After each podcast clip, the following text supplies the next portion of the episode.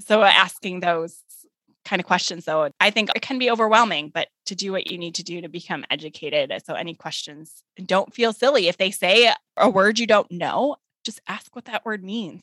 Technically healthcare language is a different language. Like you could definitely say it's a different hi everyone. Welcome to the good health cafe the place to learn about how to navigate the healthcare system and understand health in plain language I'm your host, Nikita Boston Fisher, a health educator with a passion for meeting people where they are.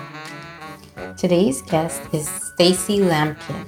Stacie is a pediatric pharmacist and certified patient advocate. Today in the cafe, we're going to discuss lots of interesting and exciting topics like at what age you should start including children in decisions related to their health. So grab your warm drink and tune in for a great episode. Stacie, welcome to the Good Health Cafe. Thank you so much for coming. Could you please introduce yourself to the audience? Thank you so much for having me. My name is Stacie Lampkin. My short and sweet intro is I'm a pediatric pharmacist and recently became interested in patient advocacy and a patient advocate after going through my own health journey in the past few years. And then I also have interest in herbalism and I'm a certified aromatherapist and I'm a parent to two kiddos. And so I started a business venture of doing medication education and patient advocacy.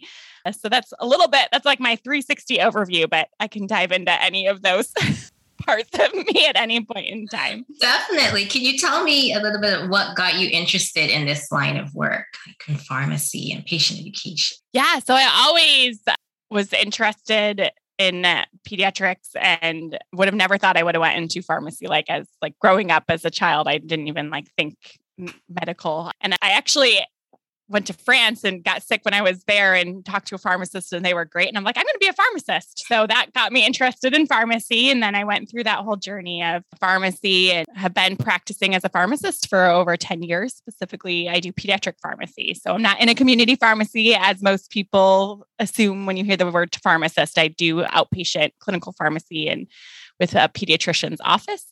Uh, so helping like doing medication education with the families or with the providers. And then more recently, that kind of patient advocacy thing in 2018, I actually unexpectedly got cancer. I was 33. I was navigating the healthcare system that I already knew from working in it had some barriers, but I didn't realize until I was in the system, like firsthand, how awful it is, like how easily you can get lost. And I was fortunate that I didn't. Like I knew what to do, so to speak. Like I knew to call back the doctor if they didn't call me back. I knew to get my first and second opinion were days apart. So as I went through that journey, I kind of was like, how do I use my knowledge and how do I help people moving forward? What's my new role in life when I'm with this? And I became really uh, aligned with the definition of a patient advocate and trying to teach people how to advocate for their health in the healthcare system. And then I think medication education is often overmissed and and that's so I kind of combined that to say that I want to provide medication education too and make that more accessible, especially for pediatric patients. Okay, so tell me, Stacie, about certified aromatherapy, your interest in herbalism, and how that ties in with being a pharmacist, which is like very Western. Yes. How did you say quite Eastern?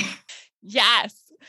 I don't remember when, but pro- it was probably around like five years back. Somebody else introduced me into aromatherapy, and there it was another pharmacist, and I was like, all right, I'll kind of look into it. And I'm a super structured learner, so as I start, I'm like, oh, this is like fascinating, and I could see this like essential oil thing, but I really need to learn about it. Uh, so I took a course, uh, and then as I was looking into courses, I there's a certified aromatherapy courses you can take. So I was like, all right, I'm just going to do the whole course so I can really learn all about aromatherapy. And then in doing so with that, I realized aromatherapy is just one piece to the bigger herbal picture. And I actually have a great, I'm in Western New York, have there's a great herbal community here. And I my sister dragged dragged me to a class that I didn't think I was gonna like on herbalism.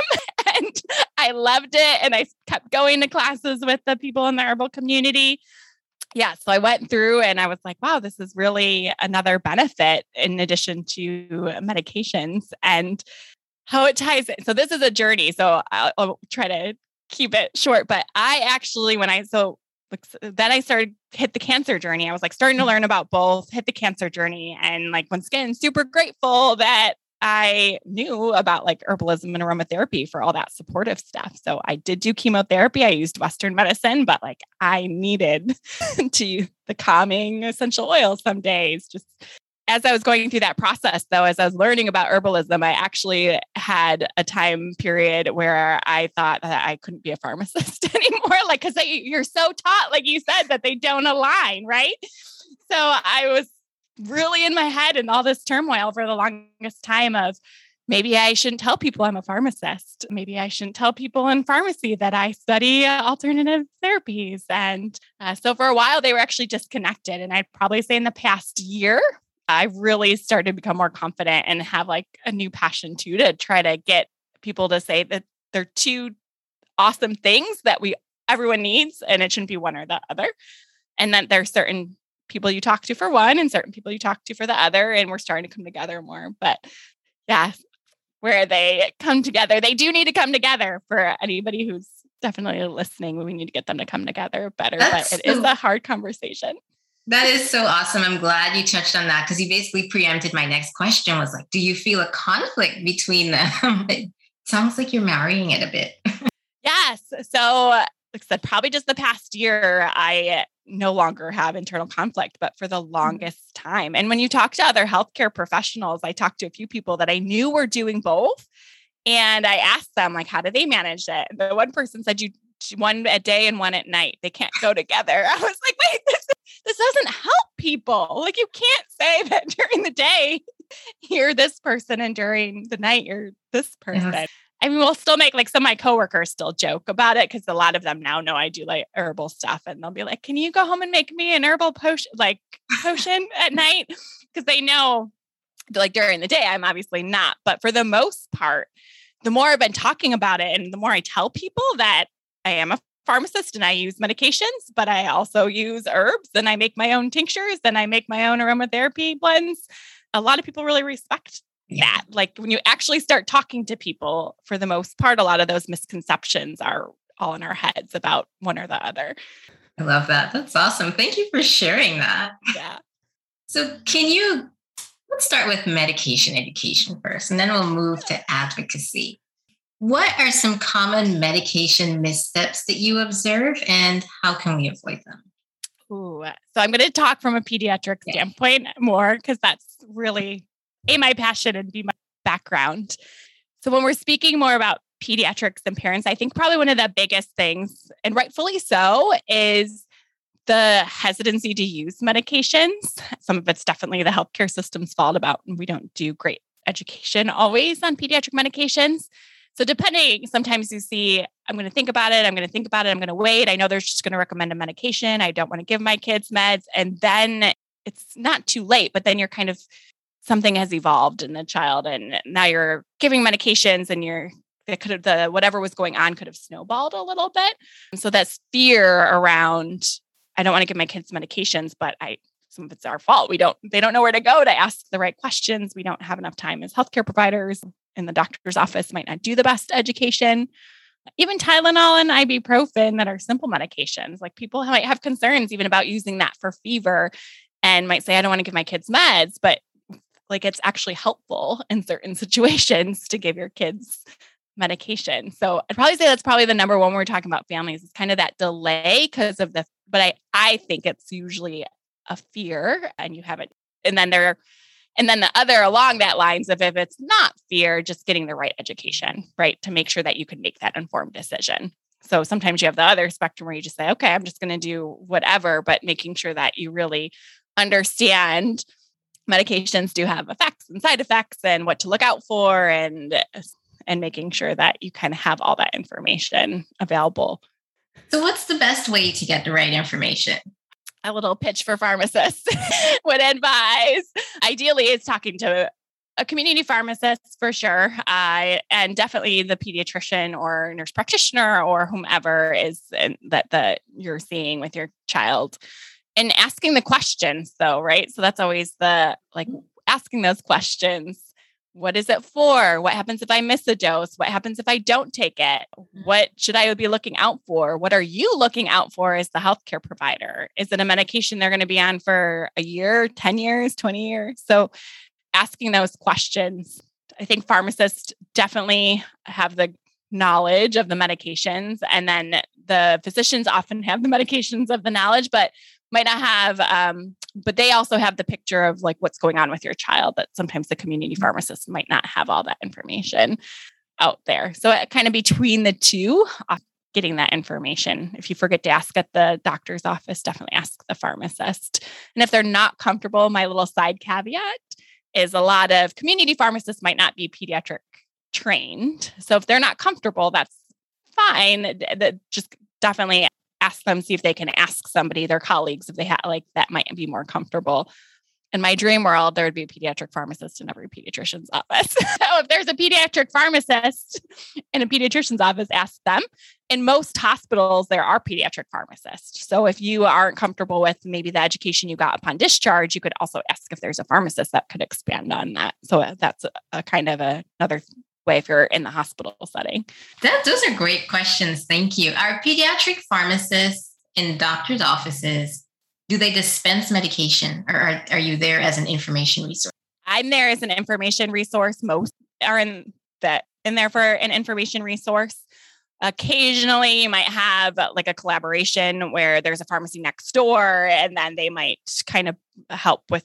I'm hearing that model of trying to become more popular. Of like you might get a pharmacist that floats into the office, but usually in the office, no, you're not just doing any dispensing.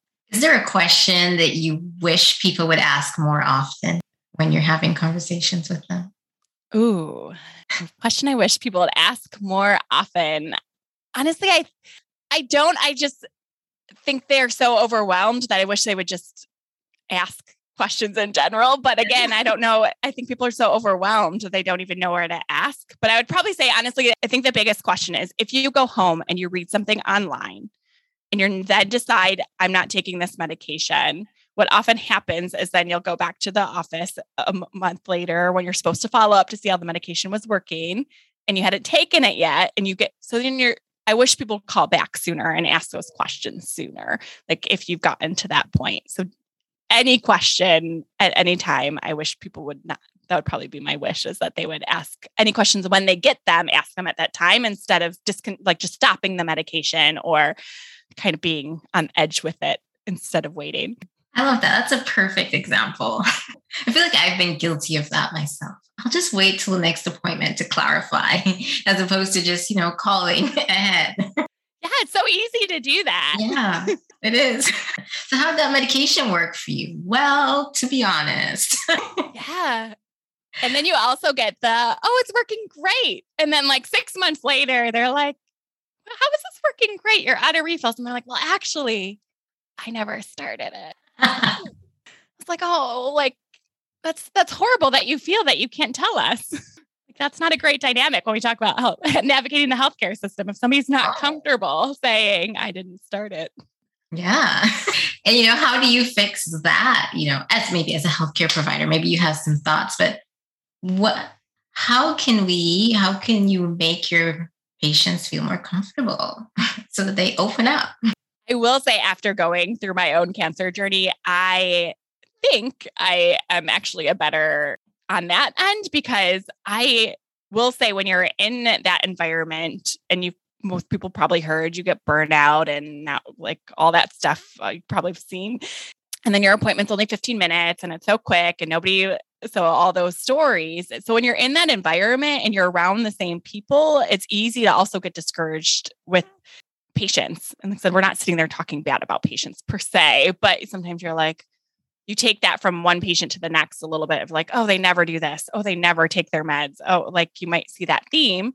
And I think stepping back and being like, that's my fault. I never educated appropriately. Oh, they don't know that they were supposed to call me back. I told them I would call them. Like, so I think we often put a lot of blame on patients. So, as a healthcare professional, I think we need to step back and actually start blaming ourselves and our system. And that even if it's not ourselves personally, just that culture that's there of it's the patient's fault. Where in mm-hmm. reality, yes, to us, it might seem self explanatory to call the office when you have a question, but to somebody else, they might not have the access to or the resources or mm-hmm. there's language barriers. So we can even go down that pathway too uh, like i'm speaking from for those that aren't listening is i'm white and have, have education. So that also makes it a little bit different of a dynamic too. So making sure all those other things as a whole healthcare system start getting in place so people are comfortable. And we need to start opening up as healthcare providers and asking questions for the people if they don't ask. That's right Wonderful assessment, Stacie. Now, you're a patient advocate, and why do you think that patient advocacy is so important? Patient advocacy is so in- important because our healthcare system is broken. Yes. so it's overwhelming to being a patient.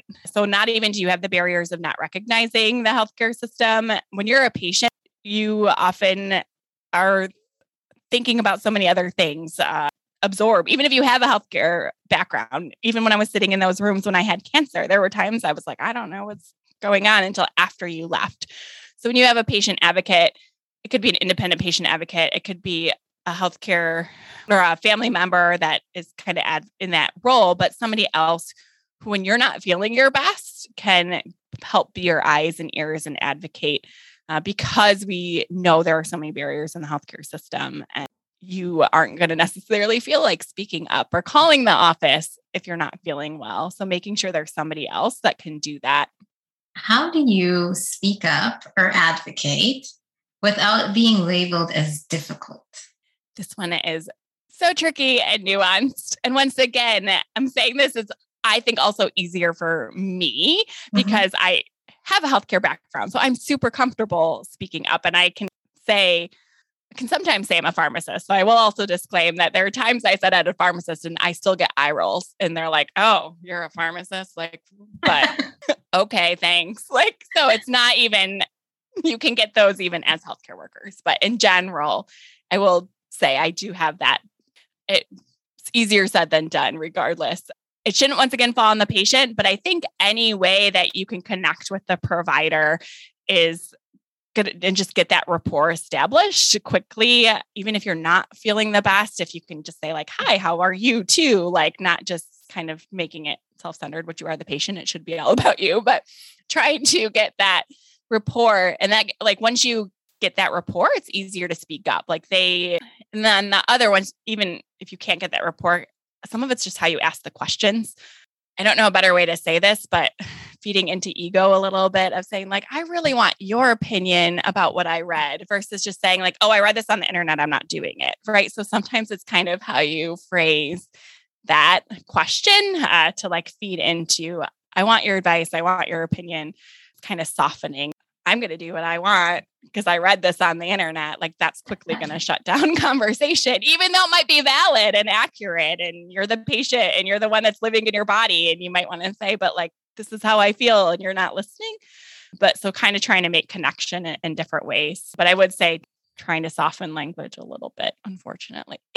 I get turmoil, right? Like you want to be nice to each other, but sometimes I was like, oh, we as healthcare providers, right? You're in the place of authority. So you sh- shouldn't get angry back at somebody who's technically feels like they're not in that place but it happens because we're all human right yes and what about you know you feel like you've done your part you know they say speak up and i've spoken up but for whatever reason you feel like they're not hearing you or they're not listening to you and especially when it comes to your precious little baby child i can imagine that you'll get a little bit more agitated more quickly. Like my baby's in pain, and you're how, how do you keep your cool in, in, those situations? Yeah, and at some point too, it, just speaking up and try to be factually too is somewhat helpful. Is like I understand what you're saying, but my kids have been like we've tried this, we've tried this, we've tried this. Is there anything else you can suggest? Or is there anybody else you could ask behind the scenes not that i don't trust you but like this is getting frustrating i've been down this route or like is there something else you can do one question or thing i think we also as healthcare providers need to get better at is knowing where our knowledge base ends so maybe asking do i need a second opinion? Uh, at what point do i need a second opinion? And honestly if you have a some of my favorite doctors are the ones that say like you should go get a second opinion. So yeah. kind of asking like yes i the stomach issue has been going on forever and they're in pain. Is there somebody else that might look at stomach issues a little bit differently that i can because there are sometimes too if you think once again we're all human some providers don't want to just keep passing you off to different people because that's a mm-hmm. common complaint in the healthcare system. It's like, oh, everyone keeps passing me off. So they might hold on to that a little bit longer. But if you want that, then ask for that. Mm-hmm. So I think if you can, definitely ask for a second opinion if like who you could get a second opinion with and if you can't get a second opinion ask maybe if they have somebody that they could talk to to to get some extra opinions with awesome what age do you think is ideal, if there is an ideal age, for starting to involve children in their medication decisions? There is an ideal age. It's actually uh, involving kids in their care should actually start at three years old, not necessarily in decision making, but just simple things of getting comfortable with the doctor, making sure that if they can speak, like say their name. So simple. And then as it goes, kids should always have like five, six, right when they start making decisions about other thing, right? When you ask if your kids can make a decision about what food they want to eat, they should be involved in decision making when it comes to healthcare. It might not be, do you want the shot? Because of course they're going to say no if you're vaccinating your kid, but it should be, do you want it in the right arm or the left arm? Right. So like trying to allow them to be involved in certain decisions. And then as they gain in age, teenagers for sure, definitely having that conversation with them in terms of how comfortable like do they want to be the ones that make the decision? Do they want you to make the decision? And that could be different based on what's going on healthcare wise but definitely making sure i don't think we do that great as parents is making sure that our kids feel included and an aside to that is I don't think we do a great job, not necessarily because we're intentionally not doing it. It's because we're not comfortable in the healthcare system. Mm-hmm. So you're like, shh, don't ask a question because you're trying to figure out what's going on. But that's mm-hmm. actually a good way. Have your kid ask all the questions. The doctor office isn't going to shut the door on the kid. them ask all the questions. Have them ask the questions you are too embarrassed to ask. That's a great idea. Are pediatric appointments as short as adult appointments? Are they about the same length of time? I think they're about the same, but having been in two worlds, I definitely and will say pediatrics tend to not feel as short. Yeah. Uh, but usually, yeah, there are ones uh, that they're 15 minutes technically, but I don't think you do get that like, oh, they shut the door on me yeah. in adult worlds. And then, right, you're used to working with kids. So it does seem like a friendlier environment, uh, but there's still a lot of barriers there. And you still have, they might be nicer, but you can still come across definitely nice people that you don't connect with or you don't think are necessarily like you said, the pain, like you're in mm-hmm. pain and you're not helping me. Like can still happen. Are there any other barriers that you can think of? Oh my gosh, I could go through tons of barriers. They're honestly the same in adults and kids. You definitely have communication barriers between providers. Like that's definitely a huge, huge one when it comes to like patient advocacy and advocating for yourself is we do rely a lot on like our computer systems and uh, in terms of assuming that all of our kids like healthcare records are right there front and center but once again they something that happened when they were 3 when they're 15 now yes it's still the same pediatrician but it's not easy to go back and see what depending on what mm-hmm. happened like it might be buried there if they had an upset stomach from three and it was a, a diagnosis right. that they got. It carries through, but it's not always as simply put. So those same barriers of like assuming just because your kid's been there forever, your doctor remembers everything that they had and or it's in the computer system, though they should be able to look at it quickly, know everything at every visit. I love the example that you had given about, you know, well, a, a simple way to involve the child is well, do you want it in your left arm or do you want it in your right arm? What about consent then? When do you take that into consideration for like when they they said no i don't want this treatment like how do you balance a child's consent and preferences with what you feel is best with i don't know all the laws and they vary by state so that does impact it mm-hmm. uh, so depending on the state so like new we're in New York State, there's certain conditions that kids can consent to themselves younger than 18, mental health and sexual transmitted like illnesses, they can actually seek care. And so there's always this gray area too, because you're on your parents' insurance and we're not them like that's HIPAA if you break it. Mm-hmm. So putting all that aside, that so just being aware of that, that kids can consent for certain things on their own. And so that if that's the case, then the provider does listen to the child.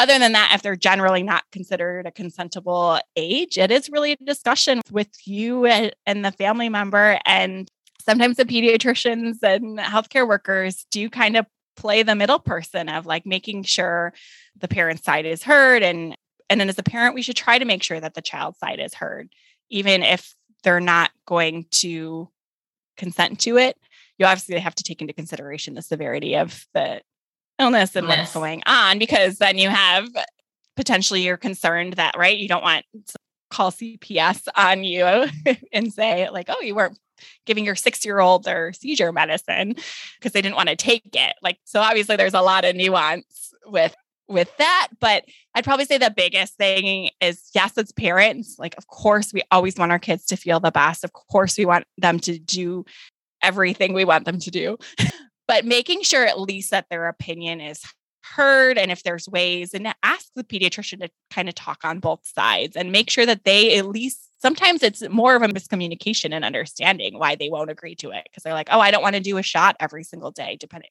but maybe they don't recognize like the value of that and having that heard maybe there is another option that you didn't even know of because we didn't ask those questions too. So ask like letting their opinion be heard but yes technically at the, the end of the day if they're younger it is up to the parent are there top questions or questions you think parents should always address whenever they go to a pediatric appointment? There's two sides to pediatric appointments. Pediatrics is really good at preventative care, right? We have those every so month visits when they're infants and toddlers. And then obviously you can go to your pediatrician for any acute or chronic mm-hmm. illness as well.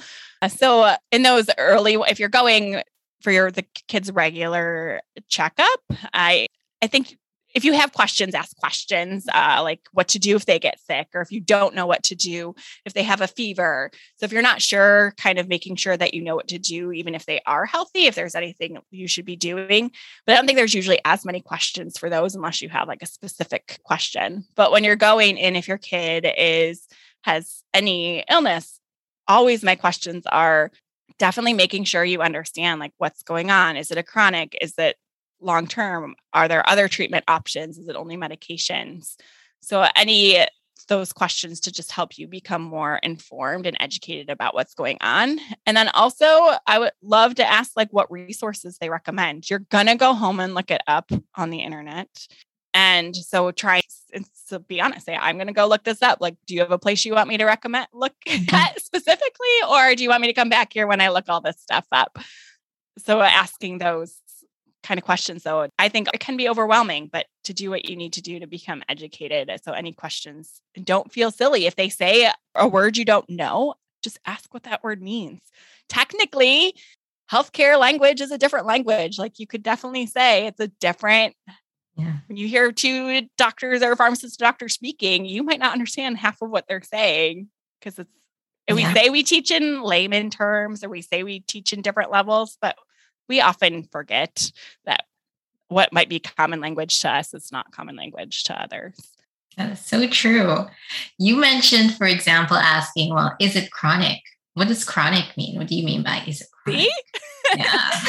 I'm just ta- see some of those come back in. Yeah. So chronic means that something that's going to often be a lifelong illness or for an extended period of time. So diabetes, if there is often like a chronic mm-hmm. illness and kids can get that asthma can be a chronic illness but kind of asking asthma could also sometimes go away over time as kids quote unquote grow out of it is like what but we won't get into all the sciencey mm-hmm. stuff yes. with that but kind of at like if that's your question because you then can prepare a little bit more in terms of like that getting into that acceptance of yes they're going to need medications potentially for the rest of their life and kind of work that into the routine versus them saying you know what this is probably something that's going to go away in a year we can just work on it really mm-hmm. now and get this figured out and then so you kind of have different mindsets i think you need to get into if you're growing with a kid who's going to be potentially needing to see the doctor every three months instead of once a year uh, versus maybe they just need to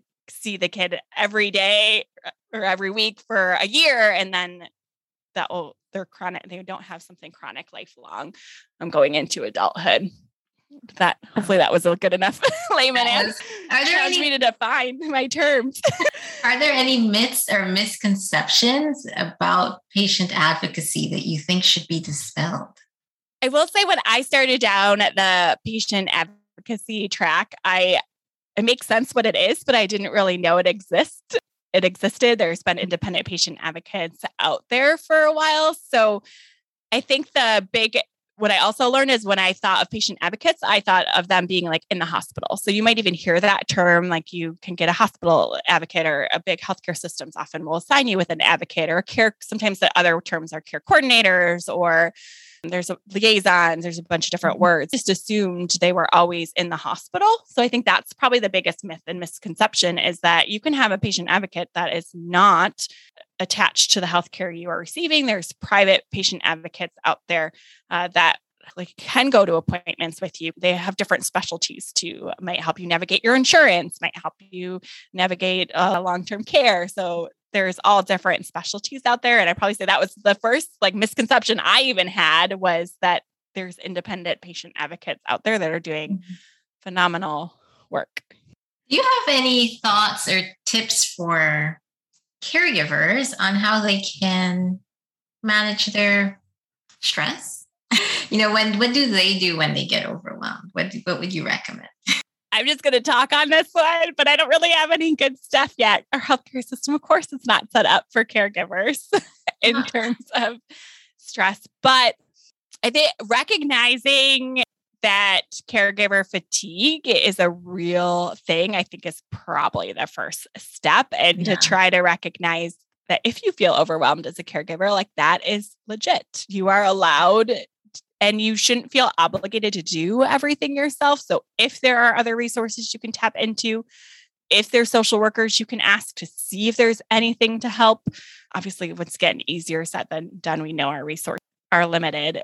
And but or even if you need to see a counselor to just somebody else to talk to because you are always caregiving for some person and you need a a break and you need your own support like that's there's nothing wrong with that. So I'd probably say the first easy step is just making sure that you recognize as a caregiver you are that's all normal and you're allowed to cry in the corner. You're allowed to feel like you don't want to do it sometime and that's okay. And then you can go back to doing it and to keep having conversations with the person you're caregiving for. I will say when I went through my journey, so my husband was my primary caregiver. He was also had two kids and I did chemotherapy. So there were, but I also was super grateful that I had family that was local that actually could like watch my kids so he could take care of me. But there were times he felt guilty asking our family to take care of the kids while he was taking care of me. Or vice versa. I was like, why don't you spend time with the kids? I will go lay on my parents' couch. Once again, I'm mm-hmm. super grateful I had that resource, but but he, he guilt. So I was like, stop. Like we let's have a conversation about what you're feeling too. Like, yes, I think one time sometimes when you're caregiving, you assume the person that because they're super sick or may mm-hmm. not be mm-hmm. super sick, that you can't complain to them ever, or you can't have a conversation about how you're feeling. But I don't think that's fair. So I think as the patient and the caregiver, also having that conversation and there were times too, I was like, I am literally fine laying on the couch for three hours. Go outside. I'm just going to be sleeping. I'll call you if I need you. But I know there's that worry of, yes, like, what if I don't call or mm-hmm. whatever. So I know that's hard too. But I love that example. And it's perfect, I think, for like the adult adult interaction. How do you think that dynamic translates with the adult child interaction?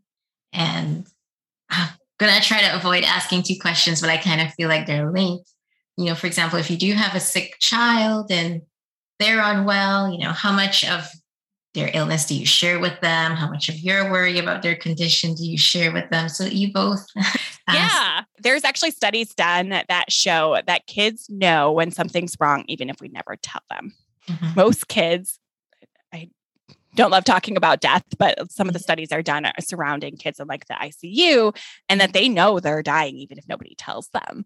And mm-hmm. often after parents will regret that they never had conversations and they'll actually have increased rates of like depression if you've had a mm. chronic child that has passed away and never having conversations with them. And the kids know, but we're the right, we're the adults. They assume they can't talk to us if we're not talking to them. Mm-hmm. Or they might hear rumblings in the background of like maybe maybe family members arguing about something and they might feel like, oh, I better not say anything or they're just going to get angry, right? So when you look at what's already out there, obviously you have to talk to, just talk to your kids say do you know what's going on? They're in the office with you. You might not think they're listening but they are even if you're kind of sneaking outside. Kids have like super great hearing sometimes i was like oh you were like in the backyard way way way away from me when i said that. How did you know? I said that so they often know as much as you can try to keep it a secret from them so just make it if they don't want to talk about it, then don't talk about it. Ask them if they know what's going on. Like they know they're not feeling well. So, and they should know that you, like, it's okay to be sad with them and be sad together. Obviously, it, right? It can't be every single day that they, they feel like they start taking care of you because you're so sad. but having that conversation with them, I think is, I think it shows modeling too of like you're you're allowed to have emotion and like models to them that they can have emotion because you have emotion too around it. So I think we underestimate the capacity of children. I love that example too, because it reminds me sometimes of when you're around a child and you don't want to say something. So you spell it. And then, then they, you know, respond to whatever you're saying. I did that the other day, and my son's like, What did you just spell? They know the word and it's like well you drop them off to school every day to learn. You got to remember that they're, they're yeah. going to learn to spell while they're there. Exactly. Do you have a favorite advocacy success story? You know for yourself or someone you know or maybe a kid that you know we advocated and look it worked out? Probably the one that sticks in the head the most and another reason i got like really pushed into pediatrics uh, in terms of advocacy was actually I was helping my sister. She, her one son ended up in having hyperbilirubinemia, so like high levels of bilirubin, and usually it's pretty routine. You just have to get your blood work tested, and then you get like different therapy. It's once again, it's not when you're the parent, definitely simple. But on the healthcare side, it's generally mm. not something overly concerning long term easily managed, but definitely doesn't feel like that when you're the parent in that situation. So she took her kid to the had to get the blood work just because the way our healthcare system is, it had to be done at the emergency room. And she thought she was going to go get the blood work done and get sent home. So she, I was like, "Do you want me to come?" She's like, "No, no, I can, I can do it." She calls me crying. they couldn't get the IV in. They couldn't get the blood work in, and it was like six o'clock at night. So we're starting to get later in the day. So she's so I'm like, all right, I'll be right there. So we get to so I get to the emergency department. I they were still trying to get the IV in. She's like crying because there were kids crying. This was pre-COVID, thankfully, so I could be there. Her husband was there, but they're like all distressed. So I like go over and she's like standing in the corner crying, and I was like went over to her son. I was like talking to the nurse. I was like going over there, wash my hands, mm-hmm. trying to like talk to him because he was he was a baby, but there's things you can do to calm a baby, like rubbing his head and like telling him like doing the shh and all that stuff. And then afterwards, she comes over. So this isn't technically all advocacy, but it kind of plays into some of the things that I think are still advocacy that we don't think of. After the whole experience, she says, I didn't know I was allowed to touch my kid.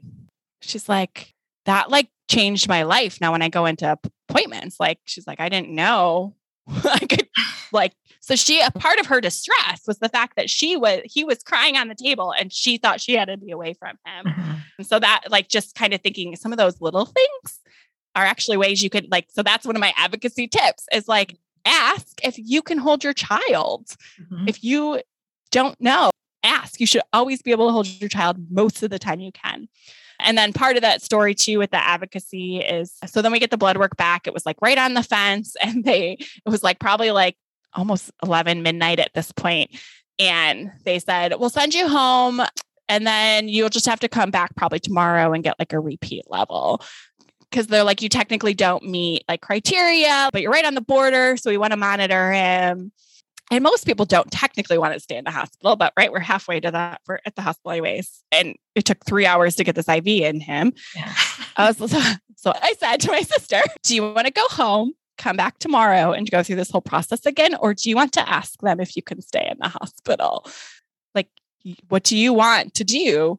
And she's like, yeah, I'm not going through this again. So I, so we spoke up to the phys- provider. We said we want to talk to the provider, like that. I don't think this is appropriate. Like, look at the trauma she just went through. Her son went through, uh, and we said, fine, well, put him under lights, and they admitted him, and she went home the next day, and all was good. But like, that's one thing. Like, you don't think to ask to stay in a hospital instead, of, but you can. So that was probably like my biggest. I don't do a lot of direct patient advocacy. I'm more passionate about like the patient education and trying to expand more of that. So most of my advocacy has been like with family members, but that was probably the most prominent one that really stuck. And I was like, you know what, pediatric like needs parents need to know how much say or questions they can ask when they're in uncomfortable environments. Yeah, that's a wonderful example. Do you think that crying, like you said, caregivers should feel comfortable to cry, feel your emotions? Do you feel like crying intimidates the health professional or changes the way they view the situation? No. I don't think crying actually, I think it does. If you're crying and you're sad and they're talking to you, they're going to be potentially empathetic, but I don't know if it necessarily changes that, oh, I'm going to come over and see why you're crying if mm. you're the mm. parent, because they're focused on the child. Yeah, right. The child's crying might be a little different. But if you're sitting down having a conversation, mm. nothing, I don't think they're going to be dismissive that you're crying and be like, oh, that person's crying. I can't believe they they're crying. Uh, but I also don't think they're going to say, oh, that person's crying. Maybe we should advocate for them a little or ask them more questions yeah. or, but I don't think that hurts either. But yes, if you're going to try to use crying as a way to get attention, I don't think it's going to work because you're so healthcare providers. You're right. They're focused on your, usually, depending on the environment, they're more focused on it might stop them to be like, what's wrong? And depending on the situation. Like I said, my sister was standing there crying and nobody came over to her and said, you can come and touch your child because they were so busy. They trying to get the IV in. As we wrap up, Stacie, do you have any closing thoughts or final tips that you'd like to share? We covered so much good stuff. So I think probably just to kind of summarize it and cl- close it is ask the questions, don't be afraid. You'll get more comfortable the more you ask questions and definitely feel like you can advocate. And if you get a negative response, don't let that deter you from asking questions again in the future from the advocacy standpoint. And then from the medication standpoint, definitely, I love the conversation we had earlier about medications are one tool, be it learn about them if you have to use them for your child, but don't feel like that's the only thing. You can't use herbals or aromatherapy or any other alternative medicine. It all it's all one. It all helps the overall health of your child, and they, we need to not try to separate them so much. Oh, thank you. Do you have a favorite aromatherapy? Would it be like a recipe, a mix? My favorite is like a nice relaxing. I like lavender, spearmint and eucalyptus is like my favorite blend. Ooh, I like that. So, how would aromatherapy for kids work? Actually, now you mentioned that you kind of put it in a diffuser in their room at night, maybe if they're congested or if they are need to calm down. Is that how that works? Yeah, you can use a diffuser. You can uh, buy blends. Usually, you just need a less concentrated blend. Like you don't if you're making if somebody's familiar making aromatherapy and you make your own products or like or you buy your own you probably don't want to buy one that's super concentrated but you can apply them topically you can also do like sprays so like I'll do sprays. It's probably what I do the most common with my kids when they don't want to go to bed or they were having like nightmares. We'll do like a nightmare spray, or we'll do. Um, my kids were afraid there were monsters under the bed, so we did a get like get rid of monsters spray, and helped them like create something. Yeah. So, but like that's just a fun way to use it. It smells good. I usually try to pick calming essential oils for that because it's usually bedtime. Let them kind of help pick out which ones. There's obviously somewhat different safety concerns. There's certain oils that kids probably shouldn't have use as much compared to others and there's little variations there but same way adults use them like kids can definitely benefit if they like the smell they can be very calming how long does it take to kick in like let's say if you're using an aromatherapy spray to help them fall asleep it's once again not foolproof, right? It's part right. of like that bedtime routine. So it just helps them try to get part of like the calming. So it's not mm-hmm. going to necessarily like be like spray this, spray in your face. Otherwise, I would be rich already. That's exactly what I was thinking. I was like, oh my gosh, she has a spray that'll make kids fall asleep. This is a gold mine. Nope, I don't. But it does help with like sometimes it just help that with that routine and calming and uh, sometimes when they're wired. Sometimes I think too, it's not it, definitely the aromatherapy can help, but I think them just knowing that's part of their calm routine. And I honestly don't use them tons because my kids don't love always like the spraying and but yeah, when they do want to use them, it can be helpful. Awesome. Well, thank you so much, Stacie, for coming to the Good Health Cafe. I quite enjoyed our conversation. Me too. This was fabulous. We covered so much. I hope you enjoyed today's episode. As usual, if you did, please share it with a friend. I'm also going to encourage you to sign up for the Good Health Cafe email list so that you can get notifications when new episodes are posted and you'll also hear about new and exciting opportunities that are beginning. For example, we are launching the Good Health Cafe Lounge. The Good Health Cafe Lounge is going to be an opportunity for you to connect with us live and discuss your questions in a safe small group and we'll discuss all the things about navigating healthcare, go behind the scenes in the episodes, and more.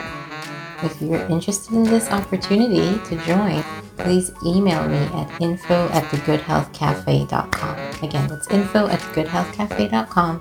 Send me a message if you'd like to join. Until next time, see you in the cafe later. Bye.